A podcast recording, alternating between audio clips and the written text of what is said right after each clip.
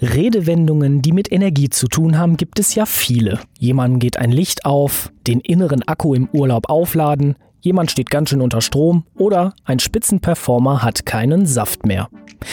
Energie bedeutet aus dem Griechischen hergeleitet wirkende Kraft. Und diese wirkende Kraft, die ist enorm wichtig, denn ohne Energie gäbe es vieles nicht. Strom, Wärme, Versorgung und, und, und. Deswegen beschäftigt sich die sechste Runde von The Mission mit Energie und zwar unter dem Motto Energy Be Empowered. Warum genau? Darüber reden wir diesmal.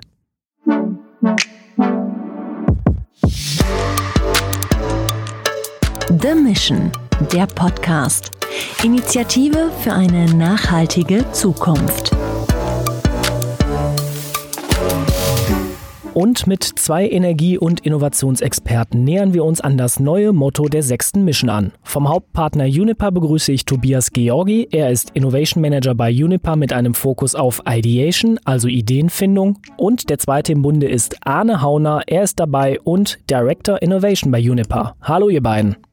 Hallo, guten Morgen. Hallo Matthias. Ja, ihr zwei, wann standet ihr eigentlich so das letzte Mal so richtig unter Strom? Tobias. Ja, ich gebe zu, äh, mit dem äh, Lockdown und der Notbremse und den äh, Folgen daraus wie Homeoffice, Homeschooling, Homecooking und das alles in einem Tiki-Taka-Tempo, da habe ich mich schon gefühlt wie eine Batterie im Multi-Use-Einsatz. Und ich habe mir schon ein paar Mal gedacht, was würde ich nicht geben für ein paar entspannte Stunden im Büro? Und Arne, wie sieht es bei dir aus? Wann standst du das letzte Mal so richtig unter Strom? Eigentlich stehen wir dauerhaft unter Strom, aber ich kann das auch sagen, dass das im sehr positiven Sinne gemeint ist.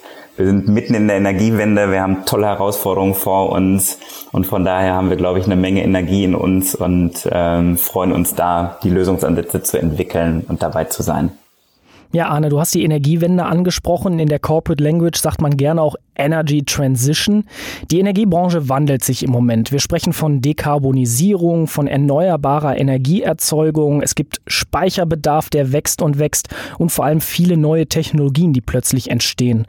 Uniper ist ja schwerpunktmäßig als Energieversorger im B2B-Bereich unterwegs. Gib uns mal einen Einblick in eure Konzernwelt. Was bedeutet das für so einen großen Energiekonzern wie für euch? Ja, du hast es gerade gesagt, die Energiewende ist mittendrin und das ist wirklich eine tolle Zeit, als, als Mitarbeiter dort äh, eines Energiekonzerns auch wirken zu können. Die Energiewende, die Energy Transition ist natürlich der maßgebende Treiber gerade für die Energiebranche, von der wir ein wesentlicher Teil sind. Wir haben politische Herausforderungen, technologische, gesellschaftliche und wirtschaftliche und da sind wir mit dem Team jeden Tag daran, Lösungsansätze zu definieren, die wir gemeinsam mit den Partnern und den Kunden auch umsetzen können. Du hast politische Dimensionen angesprochen, technische, aber auch gesellschaftliche. Was bedeutet das konkret für so einen großen Konzern wie Uniper? Ja, wenn wir auf die Historie gucken, hatten wir sehr, sehr lange Lebenszyklen bisher in der Energiewirtschaft. Das heißt, wir haben Kraftwerke gebaut, die von Planung bis äh, Bau und Betrieb zum Teil Lebenszyklen von 40 Jahren hatten und die sehr zentral gestaltet war. Und die regulatorischen Rahmenbedingungen waren genau auf so ein System ausgelegt. Und jetzt kommen ganz neue technologische Ansätze, die wir brauchen im Rahmen der Energiewende. Dezentrale Erneuerbare, Speichertechnologien, Sektorenkopplung mit Wasserstoff und Wärme. Da sind natürlich große Herausforderungen, auch den politischen Rahmen darauf anzupassen, dass wir wirklich gute Planungszyklen haben und dann auch investieren können, um diese Energiewende wirklich umzusetzen. Ja, beim Thema Kraftwerke kam ja auch sehr, sehr oft das Thema der gesellschaftlichen Akzeptanz ins Spiel, wenn es um die Planung und den Bau geht. Welche Rolle spielt insgesamt die gesellschaftliche Akzeptanz beim Thema Energy Transition? Das ist ein sehr, sehr guter Punkt, Matthias. Ich glaube, die gesellschaftliche Akzeptanz ist eine der wesentlichen äh, Voraussetzungen, die wir brauchen, um das wirklich hinzubekommen. Ähm, technologisch ist auch noch was zu tun, aber am Ende wird es natürlich auch wirklich Auswirkungen auf unsere Gesellschaft haben. Fragestellungen, wie viel Energie können wir nutzen? Auf wie viel Quadratmeter können wir wohnen? Wie viel Fleisch essen wir noch? Äh, wie viel Urlaubsreisen sind möglich? Das sind alle Fragestellungen, die in der Energiewende noch äh, eine gute Relevanz haben werden, weil sie alle mit CO2-Fußabdruck verbunden sind. Und von daher kann uns das nur gelingen, wenn wir einen großen Konsens in der Gesellschaft haben. Aber gleichzeitig sehen wir natürlich auch ein wunderbares Momentum. Vor 30 Jahren gab es noch Nischengruppen, die über das Thema gesprochen haben. Heute ist es eins der Kernthemen, das in der Gesellschaft diskutiert wird. Tobias, Juniper wurde ja 2016 gegründet, ist also in der Firmenhistorie gesehen ja noch relativ jung im Vergleich zu anderen etablierten Energieversorgungsunternehmen. Für euch ist ja dann auch ein offenes Mindset, wie es so schön heißt, sprich auch kreative Ideenfindungsprozesse, Ideation-Prozesse essentiell, um eben stetig up-to-date zu sein. Wie macht ihr das bei Juniper? Ja, Matthias, ähm, absolut. Äh, Juniper ist entstanden als Spin-off von E.ON äh, vor fünf Jahren ungefähr. Und äh, das heißt, wir sind nicht äh, mit Null gestartet. Wir haben eine starke Truppe länderübergreifend, heterogen, Fähigkeiten, Kompetenzen im Bereich Engineering, Trading, kommerziell, operationell, Prozessexzellenz und so weiter. Auf der anderen Seite haben wir damals auch die Chance genutzt, auf der grünen Wiese zu überlegen, wie wollen wir arbeiten. Wir haben das Steuerungsmodell definiert, daraus ist der Juniper Way entstanden. Ein Empowerment, Verantwortung übernehmen, unternehmerisch arbeiten, waren so Kernpunkte. Der Arne hat erläutert, was es heißt, die, die Energietransition voranzubringen. Und was heißt es auch für Juniper? Da braucht es auch ein offenes Mindset. Offenheit, Vertrauen, eine Feedback-Kultur. Und das sind auch elementare Bestandteile unserer Kultur. Es braucht auch die Fähigkeit für Kooperation, ja, wir können vieles auch nicht alleine machen. Wir sind da auf Partner angewiesen. Und wir brauchen auch eine Portion Mut, neue Dinge auszuprobieren. Das gehört dazu. Allerdings ist ja auch wichtig, unsere DNA zu verstehen. Wir sind Kraftwerksbetreiber und Commodity Trader. Hier geht es auch um Aspekte wie Versorgungssicherheit, Zuverlässigkeit, IT-Security, Arbeitsschutz, Umweltaspekte. Also iteratives Ausprobieren, agiles Arbeiten, fail fast hat in solchen Prozessen natürlich seine Grenzen. Oft ist ja auch so bei iterativen Prozessen der Vorgang Build, Measure, Learn. Was bedeutet das bei euch bei Juniper? Wie wendet ihr das konkret an? Du hast gesagt, ihr habt, sage ich mal, euer Mindset auf einer grünen Wiese bauen können, weil ihr als Spin-off hervorgegangen seid. Aber wie sieht das bei euch dann in der Praxis aus? Ähm, wir als Innovation, wir haben den Auftrag, skalierbare Geschäftsmodelle zu entwickeln und äh, wir wenden dabei die State-of-the-Art-Methoden an. Build, Measure, Learn ist halt eine davon. Entscheidend ist, dass das Mindset zu haben und die Fähigkeit zu haben. Und die Fähigkeit, die ich nicht habe, die ich brauche, die fülle ich auf, äh, entweder durch äh, Schulungs- und Trainings oder hole ich mir von extern rein. Es gibt jetzt keine Pauschalantwort, aber wir haben äh, unsere Prozesse so definiert in einem Stage-Gate-Prozess, so dass wir erstmal klein anfangen und äh, dann Stück für Stück äh, die Idee ausreifen, anreichern, enrichen und von, von Woche zu Woche immer valider und äh, sattelfester werden. Arne, der Tobias hat gerade gesagt, Fähigkeiten haben. Das ist ja so auch ein Stichwort, das nicht immer in der Wirtschaft so vorhanden ist. Firmen sind ja auch großer Bestandteil eben dieser Energy Transition. Ich habe vorhin die Dekarbonisierung angesprochen. Und wenn wir dann auch mal so in den Produktionssektor schauen, dann geht es ja da auch um CO2-Reduzierung. Aber, das habe ich jetzt auch schon häufig gelesen, man trifft ab und zu bei Firmen so eine, es wird gerne beschrieben als Not in my Backyard Einstellung an. Das heißt, Unternehmen finden zwar die Dekarbonisierung wichtig, wollen aber selbst jetzt nicht so wirklich eine radikale Änderung in der eigenen Organisation vollziehen. Wie nimmst du das bei euch in der Branche wahr? Ja, die Not in my Backyard Diskussion ist auf jeden Fall eine gesellschaftliche, aber auch Teil der, der Unternehmen. Am Schluss ist, glaube ich, wichtig zu verstehen, dass wir immer in einem Spannungsfeld sind in der Energiewende. Wir besprechen zwischen den Themen Versorgungssicherheit, Preisstabilität und Bezahlbarkeit und das, natürlich das Thema Nachhaltigkeit. Und leider ist das kein Gleichklang, sondern wenn wir ein Thema uns anschauen, hat das meistens auch Auswirkungen auf das andere. Und darum ist es, glaube ich, sehr wichtig, das zu balancieren, gerade für große Industrieunternehmen, die im Rahmen der Energiewende betroffen sind, wirklich einen, einen Pfad zu definieren, einen evolutionären Pfad, der einerseits die, die Beschäftigung und die Produktion aufrechterhält, aber gleichzeitig eine Beschleunigung der Nachhaltigkeit ermöglicht. Und da sind wir natürlich Partner für die Unternehmen hier auch gewisse Roadmaps und Pfade zu entwickeln, die genau diese, diese Elemente übereinander bringen. Aber das ist eine sehr spannende Aufgabe. Was macht ihr da zum Beispiel? Ja, zum Beispiel haben wir ein, ein großes Projekt, ähm, wo wir uns wirklich mit Industriekunden zusammensetzen, deren Prozesse uns anschauen und dann Decarb Roadmaps entwickeln. Das heißt tatsächlich zu überlegen, wie kann denn so ein Pfad zu Net Zero, zu einer wirklichen Nachhaltigkeit erreicht werden, um sie dann über diesem Pfad natürlich auch gleichzeitig wettbewerbsfähig zu halten im internationalen Kontext. Wo du Fahrtabhängigkeit, Wettbewerbsfähigkeit und Interdependenzen ansprichst, das sind ja alles Charakteristika der Wirtschaft, auch auf dem Weg hin zu diesem Net Zero. Wie nimmst du das denn insgesamt bei euch in der Branche wahr?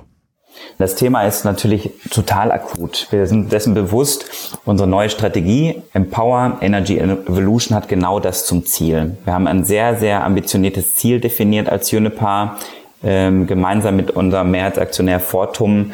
Und wir haben wirklich die, das ehrgeizige Ziel auch mit einer Roadmap dahinter, die europäische Erzeugung bis 2035 schon CO2-neutral CO2 zu stellen. Das heißt, alle Leitplanken unserer Strategie sind genau auf dieses Ziel ausgerichtet und wir haben auch Maßnahmen definiert, diese Ziele zu erreichen. Tobias, der Arne sprach gerade davon, Leitplanken zu definieren. Da kommst du ja auch so ein bisschen ins Spiel. Wenn du aus Juniper-Sicht einen idealen Kreationsprozess oder einen Ideation-Prozess mit drei Eigenschaften charakterisieren müsstest, welche wären das? Ideen, Ideen, Ideen und nochmals Ideen. Wir haben für uns äh, drei, ich sag mal, Bestandteile äh, definiert, die äh, wichtig sind, um eine vielversprechende Innovation zu kreieren. Erstens das richtige Thema muss da sein. Dann kommt dann idealerweise aus dem Umfeld der Dekarbonisierung, kann aber auch andere Aspekte wie die Digitalisierung der Energiebranche umfassen. Zweitens, der richtige Fit. Es muss zu unserer Strategie passen, es muss zu unserer DNA passen.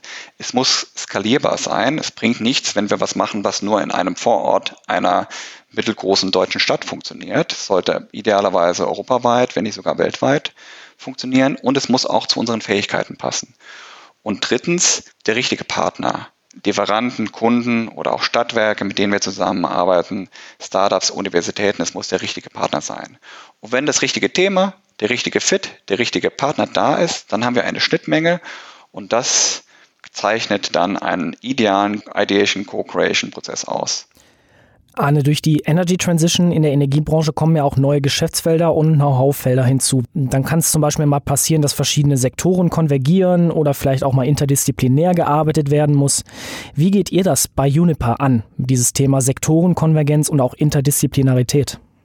Ja, absolut. Das ist ein sehr, sehr wichtiger Punkt. In der Vergangenheit war es oft, dass die Sektoren Strom, Wärme, Industrie, Mobilität sehr stark voneinander getrennt betrachtet wurden. Und heute sehen wir wirklich eine sehr starke äh, Sektorenkonvergenz. Wir nutzen Strom für unsere Mobilität in Autos. Wir machen aus Strom Wasserstoff, um es in der Industrie zu nutzen oder äh, für die Produktion von Flugzeugtreibstoffen oder Marine Fuels. Das heißt, alles verschmilzt miteinander, auch in der Wärme. Und das ist auch Teil unserer DNA. Wir sind diesen Weg äh, Richtung Sektorenkonvergenz schon sehr früh gegangen. Wir haben schon Anfang der letzten Dekade schon die erste Pilotanlage um das Thema Power to Gas in Betrieb genommen und sehen auch, das muss der Lösungsansatz sein. Sektoren verschmilzen und neue Ideen entstehen. Und in diesem Zuge natürlich dann auch die Interdisziplinarität. Das heißt, wenn Sektoren miteinander verschmilzen, können Innovationen daraus äh, tatsächlich entstehen, dass man neue Betrachtungswinkel äh, einnimmt. Eure ganzen Perspektiven, die ihr aufgezeichnet habt, sprich auch die Methoden, mit denen ihr arbeitet, die Felder, mit denen ihr euch beschäftigt, Kollaboration, Interdisziplinarität, das sind ja alles Dinge, die treffen wir bei The Mission an. Und jetzt beschäftigt sich The Mission, die sechste Runde, ja mit dem Thema Energy Be Empowered und ihr seid Partner. Warum ist denn jetzt eben genau diese sechste Mission für euch interessant? Weil das hört sich so an, als seid ihr doch schon auf einem sehr guten Weg. Also die, diese Mission ist sehr interessant für uns aus folgender Logik heraus. Wir müssen ständig unseren Ideation Boiler in Gang halten. Und äh, dafür haben wir letztes Jahr den Co-Ideation-Ansatz ähm, für uns ähm, implementiert, wo wir verstärkt externe Partner wie Kunden, Lieferanten, Universitäten, Startups, Stadtwerke bereits in die Ideenfindung einbeziehen. Und die Mission geht nochmal einen Schritt weiter. Da gibt es ein Ökosystem mit anderen Partnern aus der Branche, aber auch aus anderen angrenzenden Branchen, das sind Unternehmen dabei, die ganz unterschiedliche Wertschöpfungsstufen bedienen. Und diese Heterogenität, da entsteht eine Dynamik. Ich habe das jetzt auch in den, in den Besprechungen, die wir hatten, gemerkt, wie toll das ist, dass wir da die, die Bälle zuspielen. Und Fokus in der Mission sind die, die fünf Teams mit den äh, Top-Talenten, die sich für drei Monate committed haben, an transformierenden Themen zu arbeiten. Das ist für uns hochrelevant. Also wenn ich es zusammenfassen darf, es geht einmal eben darum, euch selber so ein Stück weit zu selbst reflektieren, dann aber eben auch multilateral zu netzwerken mit jungen Talenten, aber auch mit Branchenkollegen. Und es geht darum, in einem Ökosystem neue Ideen zu schöpfen und gemeinsam eventuell auch zur Marktreife zu bringen. Genau, sehr schön zusammengefasst. Ein Punkt zu den Ideen. Wir schauen natürlich sehr stark zu unserem strategischen Fit hin. Großskalige Anlagenbetreiber und Commodity-Lieferant wollen wir auch in Zukunft sein. Wir haben nach wie vor einen starken B2B-Fokus. Da gucken wir hin, wir überlegen uns dann auch, was unsere potenzielle Rolle sein könnte in Zukunft. Ja, das ist doch mal ein schönes Schlusswort. Und dann habe ich abschließend noch die Frage an euch beide. Eingangs habe ich euch ja gefragt, wann ihr zuletzt mal so richtig unter Strom standet. Dann jetzt an euch die Frage, wann ging euch denn zuletzt mal so die Energie aus? Arne. Vielleicht Freitagabend, ähm, wenn man eine, eine, sehr intensive Woche hinter sich hat mit tollen Ideen, die natürlich super inspirierend sind, aber auch ähm, immer mit einer sehr, sehr hohen Komplexität verbunden. Das heißt, ganz wichtig, auch ab und zu mal die Batterie wieder aufzuladen, um dann wirklich wieder mit, mit Vollgas angreifen zu können. Aber das Schöne ist, äh, auch wenn manchmal der Energielevel runtergeht, wir finden immer wieder Quellen, die Batterien wieder aufzuladen. So, und Tobias? Absolut, äh, ist bei mir genauso, vielleicht sogar jeden Abend da freue ich mich dann auch auf das Abschalten durch äh, Unterhaltungsserien bei den üblichen Streamingdiensten. Das hilft dann auch, um die Batterien aufzuladen. Ja, und am Ende hat man dann wieder neue Energie, um wieder richtig durchzustarten. Ich sage danke fürs Gespräch an Arne Hauner und an Tobias Georgi vom Hauptpartner Unipar der sechsten Mission zum Thema Energy Be Empowered. Und wie es in den nächsten Wochen bei The Mission weitergeht, das hört ihr in der nächsten Folge und die findet ihr in zwei Wochen hier auf diesem Podcast-Kanal. Bis dahin, macht's gut und bis zum nächsten Mal. The Mission, der Podcast.